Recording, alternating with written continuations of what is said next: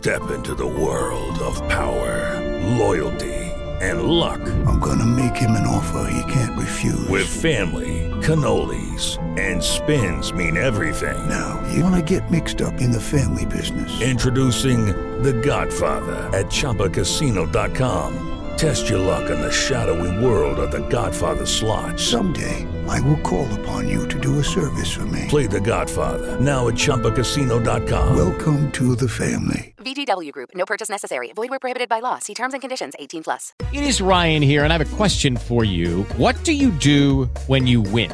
Like, are you a fist pumper? A woohooer, a hand clapper, a high fiver. I kind of like the high five, but if you want to hone in on those winning moves, check out Chumba Casino. At ChumbaCasino.com, choose from hundreds of social casino style games for your chance to redeem serious cash prizes. There are new game releases weekly, plus free daily bonuses. So don't wait. Start having the most fun ever at ChumbaCasino.com. No purchase necessary. Group. Void were prohibited by law. See terms and conditions. 18 plus.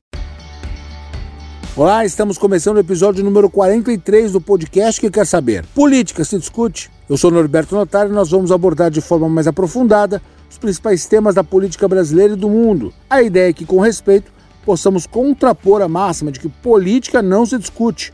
Tudo para que você mergulhe neste tema que ganhou as rodas de amigos, os almoços familiares e as nossas redes sociais.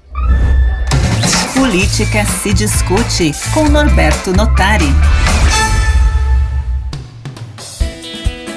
E a gente dá sequência à série de entrevistas sobre política internacional, conhecendo um pouquinho do sistema de determinados países ou regiões. E hoje vamos saber mais da história política da África. E eu convido para a conversa o historiador Jonathan Portela, que é mestre em História Social. Como vai? Estou muito feliz de estar aqui, um prazer imenso estar conversando com você eh, e com a sua audiência também. Um prazer imenso, agradecido demais por estar aqui. Prazer te receber. Para começar a nossa pergunta tema, política se discute? Se discute e se discute muito. Sem discutir política, nós não avançamos em absolutamente nada enquanto sociedade. A força é uma força motriz que nos leva ao progresso, à evolução e, enfim, a diversas conquistas enquanto cidadãos. A gente iniciou esse podcast para falar sobre o dito popular que política, futebol e religião não se discutem. Mas é impressionante o quanto esses assuntos geram discussão, polêmica e conflito, né? É interessante que você falou de três coisas que, que, que devem ser passíveis de discussão, né? Tanto a política quanto a religião e, e, e futebol. Uh, agora, é, não, é claro que são tempos uh, que, que, a nossa construção histórica nos leva a algumas divisões peculiares, né? Então, fala-se de uma polarização, que é uma teoria que eu, eu discordo por completo, mas que de fato vai levar a uma divisão de uh, pessoas que agregam, digamos assim, valores a esses posicionamentos. Então, o acirramento desses posicionamentos levam de fato a, a violência, sobretudo, uh, seja ela verbalizada ou não, ou seja ela física. E nós estamos vindo de quatro anos de um governo que é completamente fora da curva nesse sentido e que alimentou ferozmente essas práticas de violência. Então, tendo isso, muitas pessoas às vezes se privam de, uh, de discutir política, de debater política, porque nós estamos nesse processo que está regado de violência. Ainda mais porque, enfim, uh, esse processo de violência levou um, uma certa infantilização da política, que é você transformar os, ideologias, pensamentos, reflexões praticamente numa partida de futebol, onde você assume um lado e sem questionamentos você precisa defender esse lado como se ele não tivesse contradições ou como se ele não fosse passível de uma discussão ou de um debate. Enfim, isso está levando a um cenário que de fato acaba inibindo por muitas vezes uma, uma discussão. Transformar a política numa briga de torcida, certo? É, exatamente, você usou uma palavra, uma palavra boa, que é torcida. Uh, e isso, para política, para discussão política, não é nem um pouco saudável. É, enfim, principalmente que, como falando, é um governo que há quatro anos tem um, um mote de cobrar. É interessante, né? Que ele cobra fidelidade do eleitor, lealdade do, do eleitor, quando deveria ser o contrário, né? O eleitor cobrar a lealdade do governo. Então, isso se configura de fato num jogo de torcida, onde, enfim, diversos uh, parâmetros de discussão, de debate, de evolução ficam completamente de lado, porque a única coisa que importa é o cara do teu time ganhar. Entrando no nosso assunto, falar de África é difícil por ter um conteúdo muito amplo. Mas qual o pontapé inicial que todos devem saber sobre essa região? Primeira, primeiramente é entender que a África ela não é um país. A África ela é um continente com países que são muito diferentes entre si.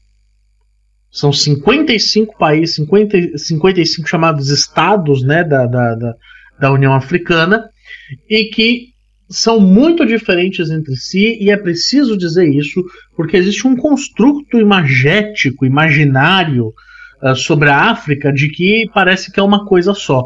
É engraçado porque você percebe que sempre se refere uh, à África como um lugar completamente homogêneo, quase sem divisão, quase como se representasse um só povo, uh, um, um só sistema político, como se representasse um sistema praticamente sem complexidade. Então, a primeira coisa que a gente precisa entender é a África é um continente extremamente heterogêneo, com países que são muito diferentes, que cada um teve a sua construção histórica de forma diferente, uh, muito única, por mais que possam haver semelhanças, essa é a primeira coisa que a gente precisa ter em mente. É um continente com uma série de complexidades e diversos países. Geralmente nós estamos falando de repúblicas presidencialistas, praticamente todos os, os países, com exceção de três países que são monarquias, que é o Marrocos, o Lesoto e um lugarzinho chamado Eswatini, é, também conhecido, que, que era até pouco tempo atrás conhecido como Suazilândia. É, são os únicos lugares que você vai ter uh, como como monarquias. Então, os demais nós estamos falando já de sistemas presidencialistas. E também um terceiro ponto que é importante para se pensar nessa formação política são países que, que muitos possuem uma, uma independência muito recente. Eu falo da década de 50, de 60 para cá. O que é uma coisa que diferencia muito, por exemplo, nós aqui na América do Sul, que temos aí já um processo de independência. O Brasil vai fazer 200 anos.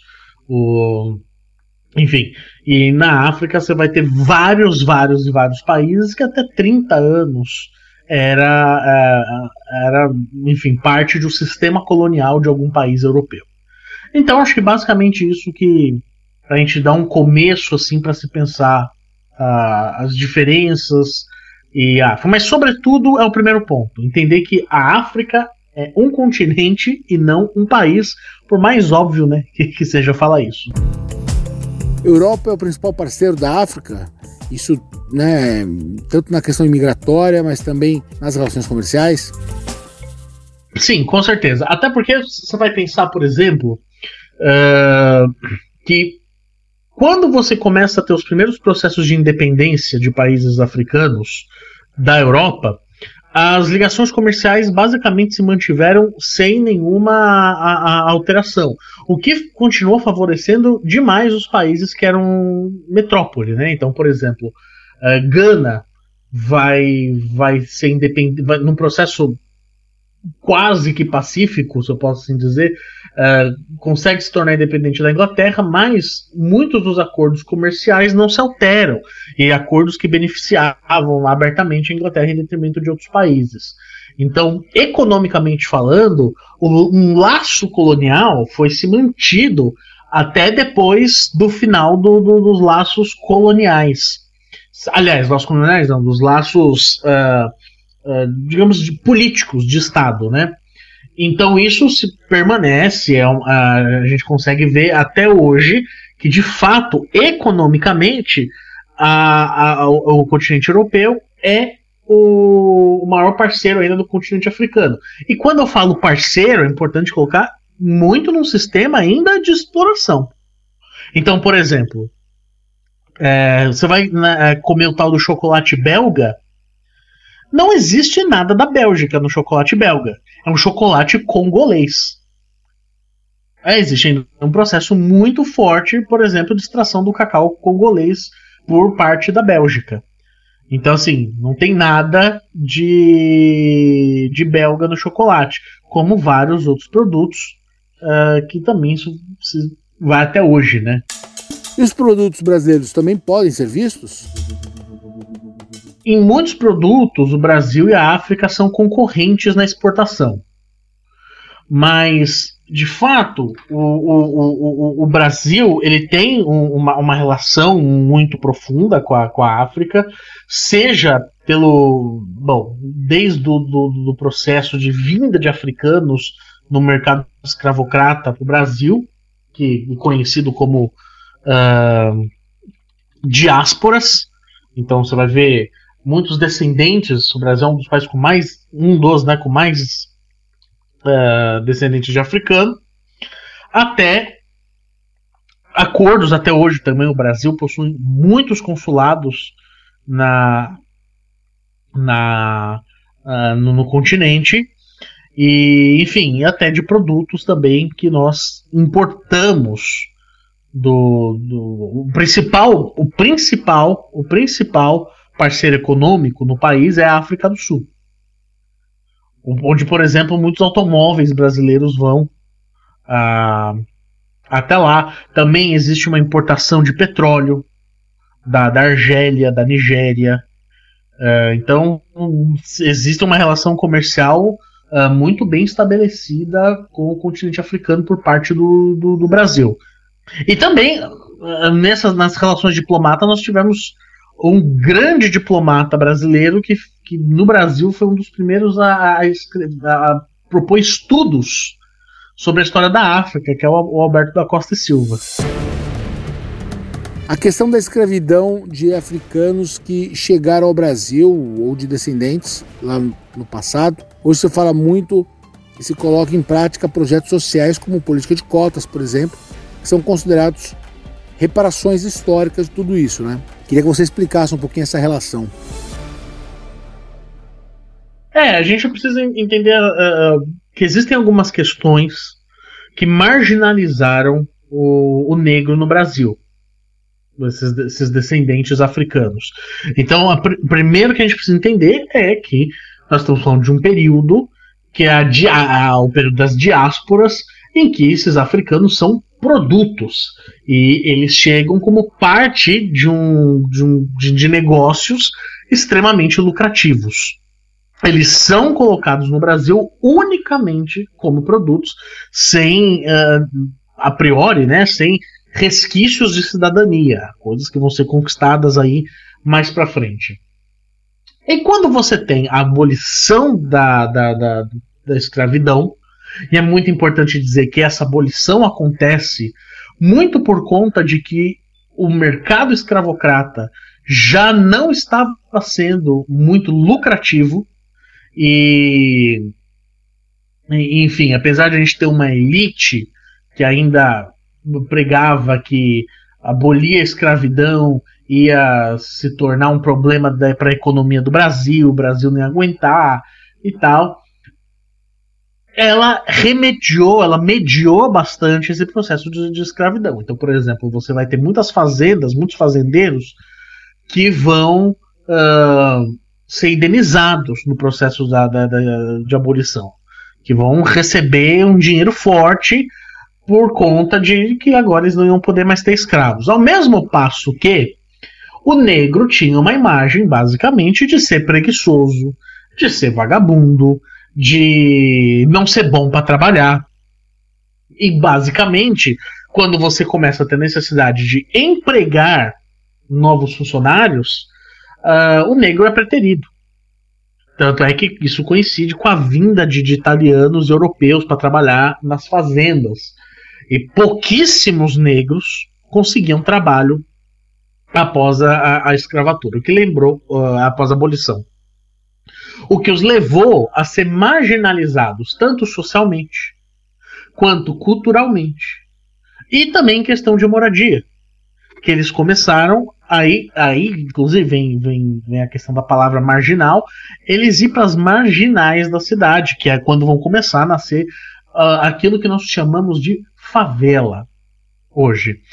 Então, uh, nós podemos dizer é questão de. Eu não sei se eu gosto muito do termo dívida histórica, mas eu vou permanecer com a ideia. É que, de fato, esses negros, historicamente, eles foram marginalizados num processo econômico, político e social.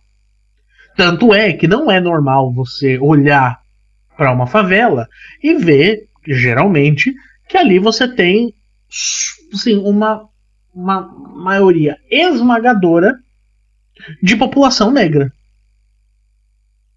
Então nós não estamos lidando, de fato, com uh, públicos no Brasil que têm as mesmas possibilidades, que conseguem, digamos, uh, ir para essas competições, seja vestibular, seja um emprego, uh, com as mesmas armas, com os mesmos recursos, com um grau de equidade e igualdade.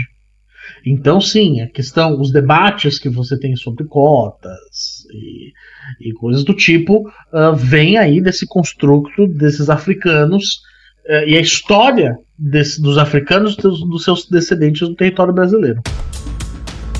Um dos grandes problemas da África do Sul é o mesmo do Brasil, a desigualdade social. E da mesma forma que em outros países, quem combate isso sofre muita resistência. Vale lembrar que Nelson Mandela chegou a ser chamado terrorista, comunista, isso tudo pelos críticos. O que levou a África do Sul a essa desigualdade? A África do Sul é um lugar, se você pensar socialmente, muito complexo.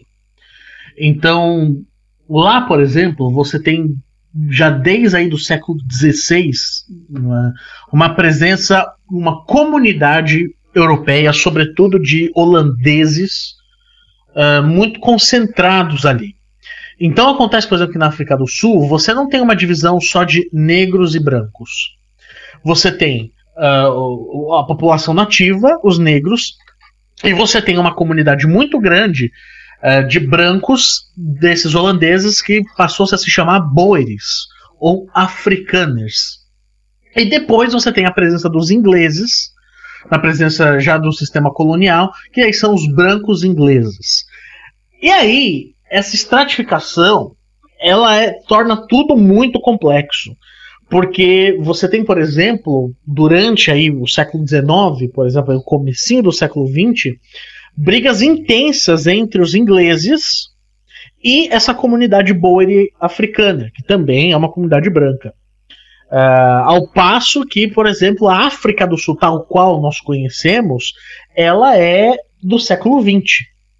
Antes disso, nós temos vários estados, uh, alguns deles fundados por essas comunidades boeres, que, por exemplo, num, num episódio conhecido como A Grande Jornada, no, no, no, no século XIX, eles vão começando a ganhar o interior e fundando os seus próprios estados, como o estado de Orange.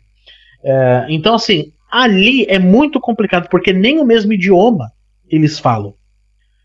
Você, lá você vai ouvir inglês, você vai ouvir o africano, uh, enfim, vários outros dialetos. Então é um país muito mais complexo, complexo. Em 1948, nas eleições gerais da África do Sul, uh, os esses boeres africanos eles vão vencer as eleições sobre o nome, so, uh, sob a liderança do Daniel François Malan, que era um, um, cara super religioso da Igreja Reformada Holandesa.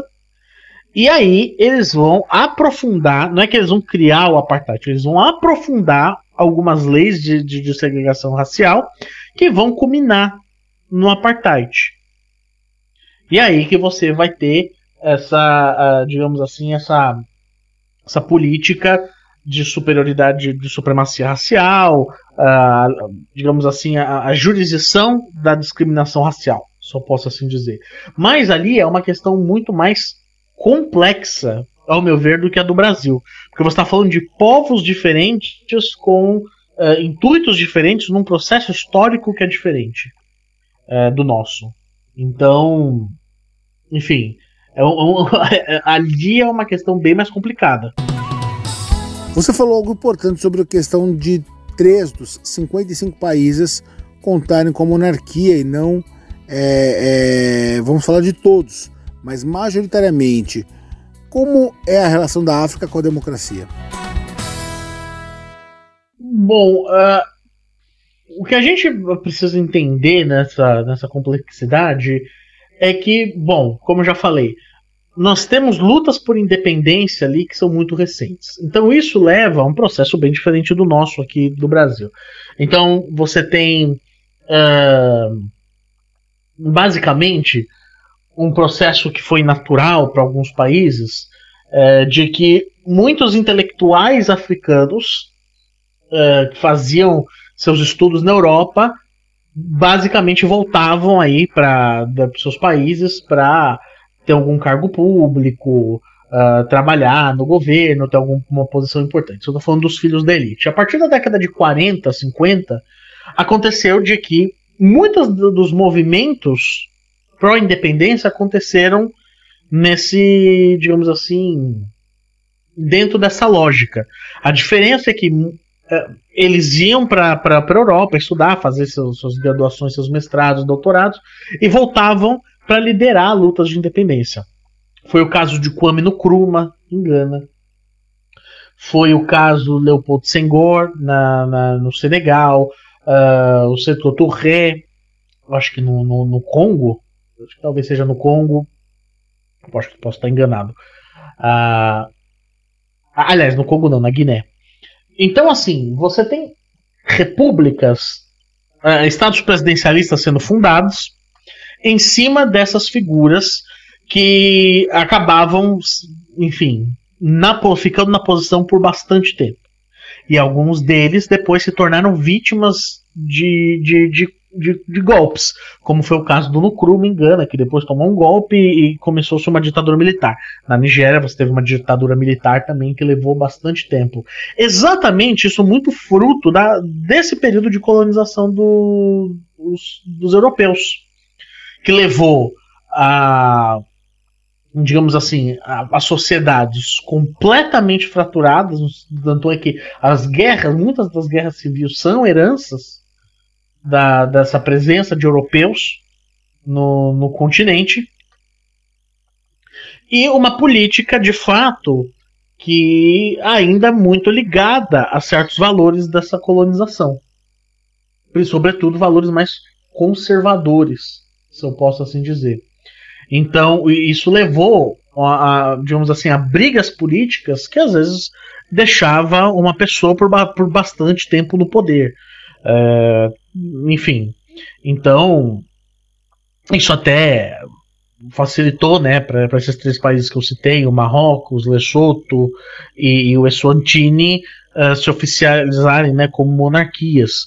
Agora, nos outros, nos outros países são sistemas presidencialistas, uh, com eleições. Uh, enfim, há alguns países que você tem uma mesma pessoa há bastante tempo no, no, no governo, mas basic, basicamente, assim, é um país que passou por situações, por, por com uma construção histórica bem particular, bem particular e que sofre de uma, de uma grande influência do resquício da colonialidade europeia até hoje. Né?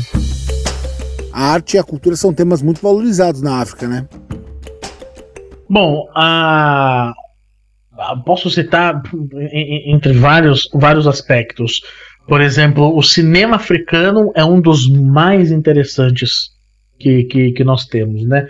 O, o, um grande cineasta que, que é considerado o pai do cinema africano, que é o Osmani Sembene, um, um cineasta senegalês, produziu inúmeros filmes dos mais interessantes. O, o, meu favorito se chama A Negra de La Noire de, uh, onde ele consegue, ele mostra a complexidade da sociedade senegalesa, né, mostrando como uma mulher ela se torna empregada de uma família e aí ela sai do Senegal e vai para a França e como ela vai se reconhecendo uh, sobre assim na França como mais uma africana, mas no Senegal ela não é uma senegalesa comum, uma senegalesa pobre, mostrando toda essa estratificação uh, social.